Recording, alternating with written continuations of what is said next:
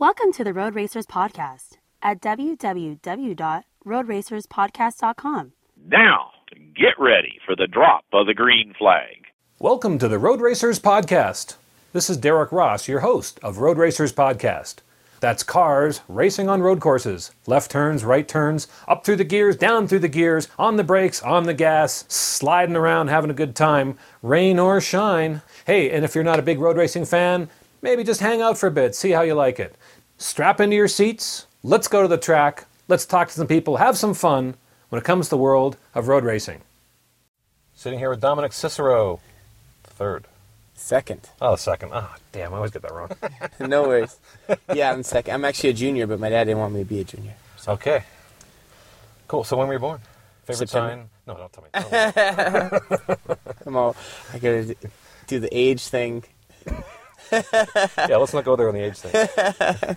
so we're sitting here with Dominic Cicero having a good time. We've been uh, talking about getting together forever, and I know you got a chance a little bit earlier to tell me a little bit about uh, about your racing story.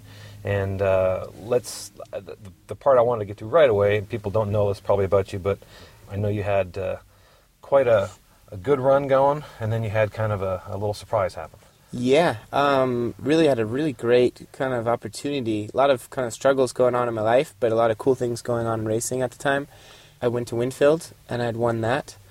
So um, it was the Pilote Elf, so you went over to Europe and raced over there. And that's a huge competition. Yeah, that was uh, that still opens a lot of doors for me. That's a really cool opportunity I got to do, and just the lineage, the people I was surrounded by there, just uh, Andre Piscarola, Bourdais, uh, Franck Montagny, uh, all these people that went on to you know bigger things, and uh, that was kind of the path I was on. And uh, my dad got sick, so I came home early from that, and then um, yeah, I just kind of gave up on racing actually at the time, and then it pulled me back in. It keeps on pulling me back in all the time, and uh, so uh, I started testing go karts again and driving. And um, Winfield got me a test with Forsythe. Um, I did a test with them and Primus, and I was really quick, and they were super pumped. That was uh, July fourth, I want to say, in 2001, and then my uh, Good celebration day. Exactly. Flew back, had a great time, windsurfing. The next weekend was a go kart race, a pro go kart race that my manager that I'd met um, he gave me his go kart for just for fun. And I got in a really bad go karting accident. Um, so, kind of two great opportunities, and they kind of both got taken away a bit. And um, I was in a coma for a month with that. And uh, And now that was at Portland, where the go kart event was at. Yeah, just outside Portland in Right. Canby, and kind of lucky it was there because they it's a pretty cool research hospital, Right. OHSU it's called. Um, that did some pretty cool stuff there. I'm uh, kind of a science project at OHSU right now because I collapsed both my lungs and all kinds of internal things. And, So and a month in a coma. Yeah, a medically induced coma. Right. So it didn't actually crack my head or anything, but yeah, it was mostly just from the accident um, to try to stabilize me.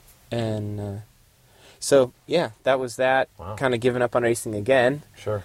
And uh, my manager's like, wait a second, let's we can get some people to really support you, you know, even more now because you you were here. All the people you're racing with are still really high level. They're going on to like Formula Three now, Formula One testing and stuff like that, and uh, try to get you some money. So he arranged a test day at the track, him and I, and I coached for free with all these guys with their sports cars. Great. And then two of them ended up sending me to England um, to do the winter series for Formula Renault Fantastic. and then we uh, did a go karting thing with them in the states, which was kind of just a warm up, and then a full season of Formula Renault in the states, and then that went pretty good. We won, I think, two or three races, kind of a good jump back into the the whole scheme of things, which was pretty hard to kind of Sure.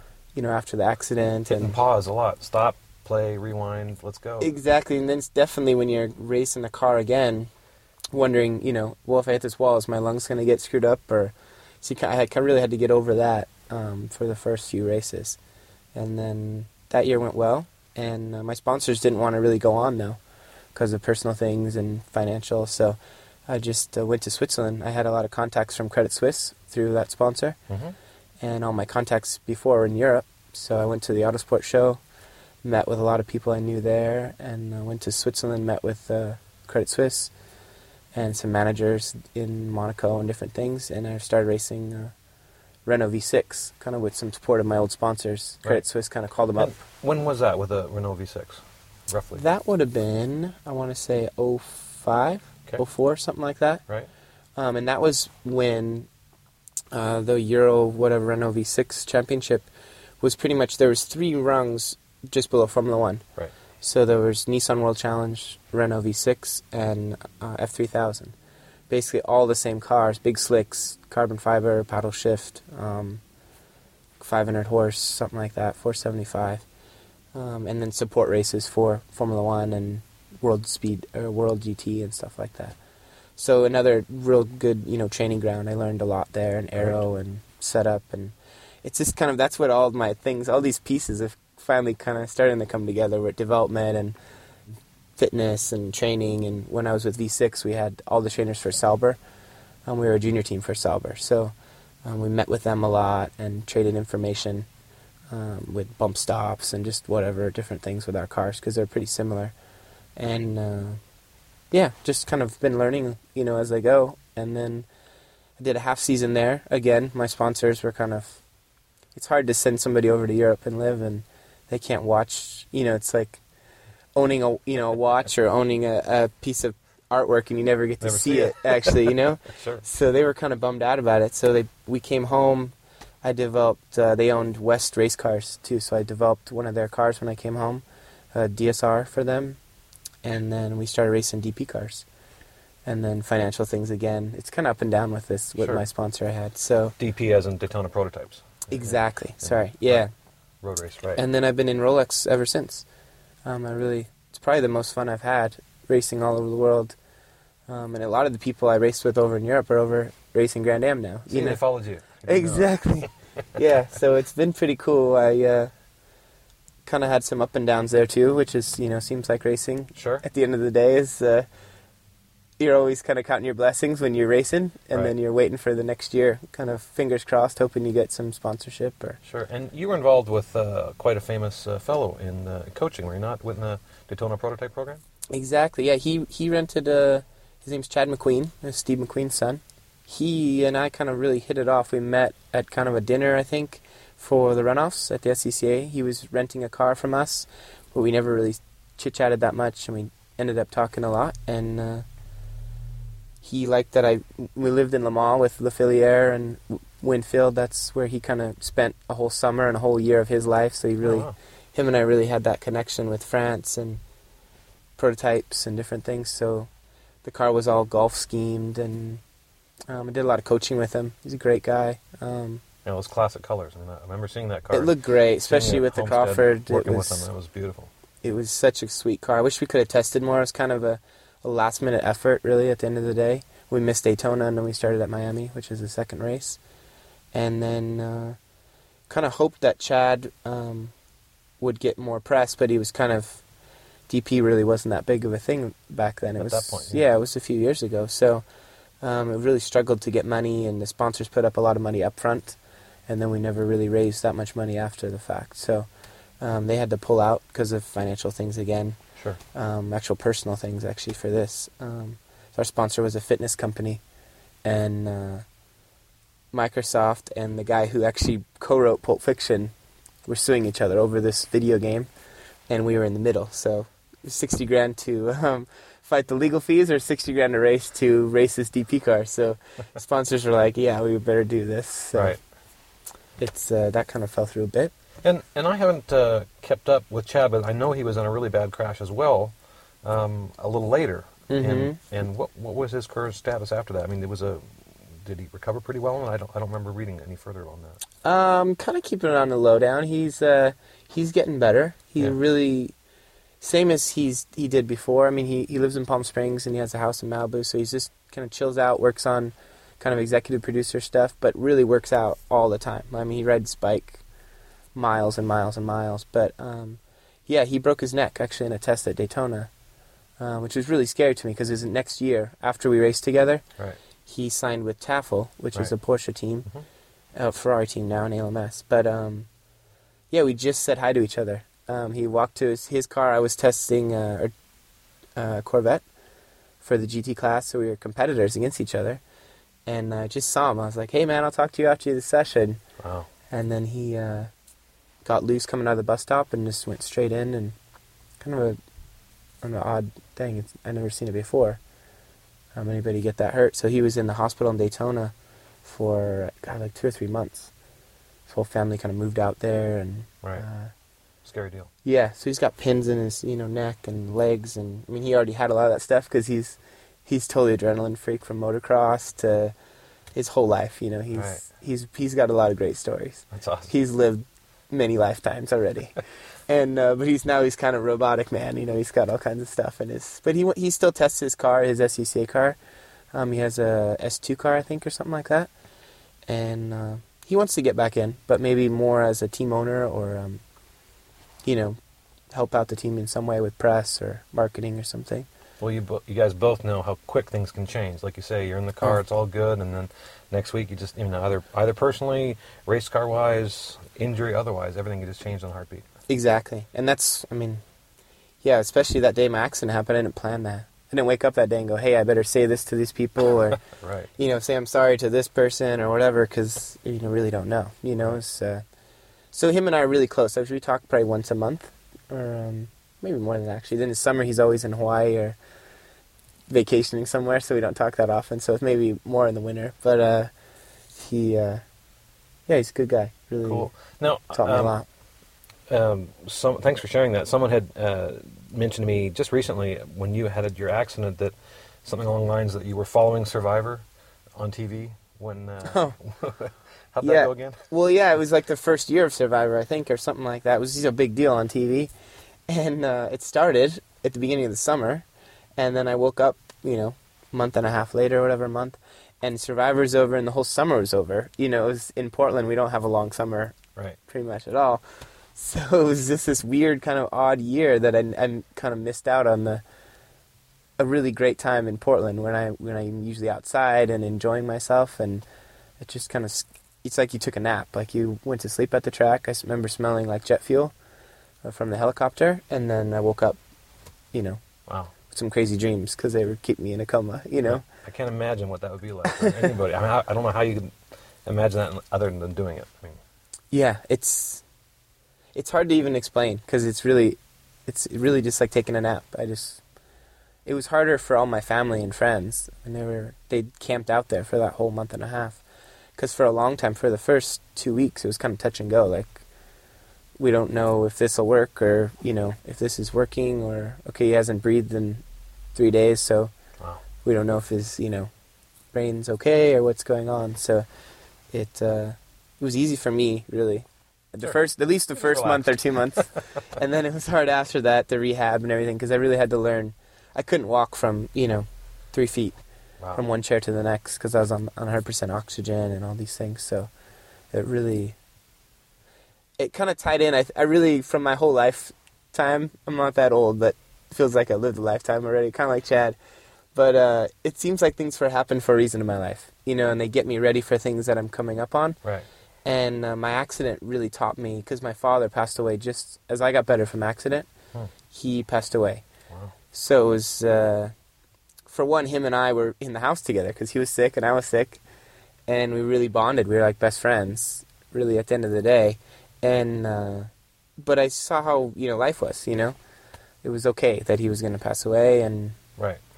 he was cool with it. You know that he was Yeah. sick, and we just enjoyed our time, and we were happy that we you know could get it because we saw how fragile everything was. Kind of got that balance point. Yeah, yeah, yeah. And I think, I mean, I lose track of it sometimes too with life Sure.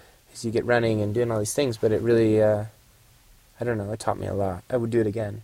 Even all the things I had going for me before, um, the things I learned from it were, you know, for my life, you know, not just for my career. That's an amazing comeback story. Now, uh, last time at the track, ran into you. We were at uh, American Le Mans last year at, at Miller, and then, Mm-hmm. of course, uh, you were in the car with Stevenson Motorsport with the, the Corvette and stuff. And Mhm. hopefully, we'll see you back in a car again here shortly. Um, fingers crossed. I mean, that's it. racing, but uh, I'm working hard on it. It's frustrating, especially with the climate, the uh, environment, with the um, financial, how everything's going. A lot of my contacts from Credit Suisse and everything are really in trouble, or there's not even companies anymore, right? I Sure. mean, the banking side of the things, and internet companies and different things. So I'm trying to get creative and really kind of go outside the box. So we're working on some team building things, and uh, there's a shipping deal that we're working on. So I kind of get, you know, I bring clients to them, and everybody gets kind of like a target, kind of a re- revamped target program um, that fits into a shipping model Oh, for international shipping and logistics. So um, I'm really excited about that. We'll see if it, you know, how things go. But uh, we're talking to teams right now, um, some GT teams and some Koni teams, because it really that was the frustrating part is with all the ups and downs, is the resume looks pretty choppy, because I've you know I won this race or I had fastest laps here and there, but I don't have a championship. Sure. And I think that's huge for a team or sponsor, especially, you know, to get press, to get awareness about what you're doing, you know, anywhere, is you need championships, you need to win races. And it was always a steep learning curve because I'm Sure. like trying to play catch up with everybody. I'm really probably like three or four years behind to where I should be just from my accidents and all the things, you know, where the people are that I raced with before. Um, but it's kind of hard to explain that to people usually, you know. But people in racing understand that you know, you just every race is you know you drop you know you know for sure you're in that race when you drop the clutch and the car's going. Uh-huh. Other than that, it's still a question. Exactly. Yeah, yeah. And then you know, if top five is great, but what they look at the next year is who won that race. You know, Right. so that's the really. It's sad, but that's what it. That's how it works. You know, it's really they want, especially to get paid for it Sure. instead of bringing money. It's uh, it's a tough business. You know, it's a very very steep pyramid. There's a lot of people that don't do what I do. You know, even what I do right now is coaching and private coaching and you know driver's edge and things like that. But it's uh, when you look back. I guess when you look down the pyramid, it looks great. but looking up it, you're like, I'm so far away from the top still. You know, even though you've done some pretty crazy things. So we'll see. Keep Well, my man, fingers crossed. Exactly. Keep that foot to the floor. Appreciate you taking the time today to, to talk No and uh, keep us Appreciate it. posted with updates and uh, uh, hopefully not. Hopefully some exciting stories in the future, but not quite as exciting as you've had already in the past. exactly. Definitely. I appreciate it. Thanks a lot for the time. It was awesome chit chatting. The Road Racers podcast would like to have your input. We're always looking to make this a better show, and we'd like to get your feedback.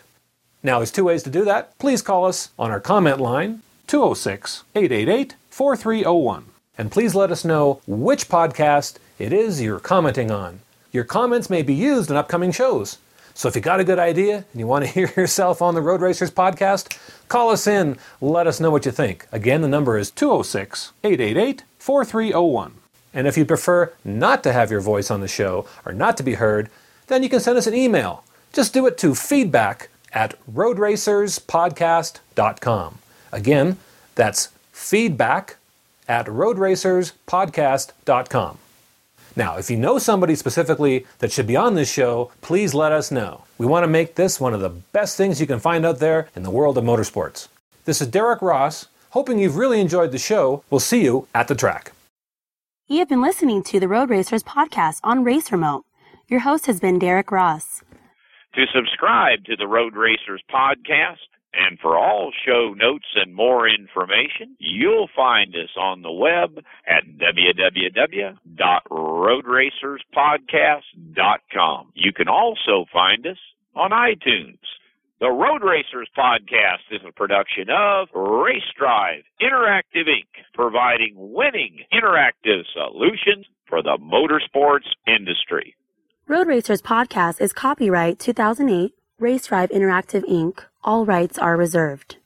The Road Racers podcast is a proud member show of the Race Remote Media Network.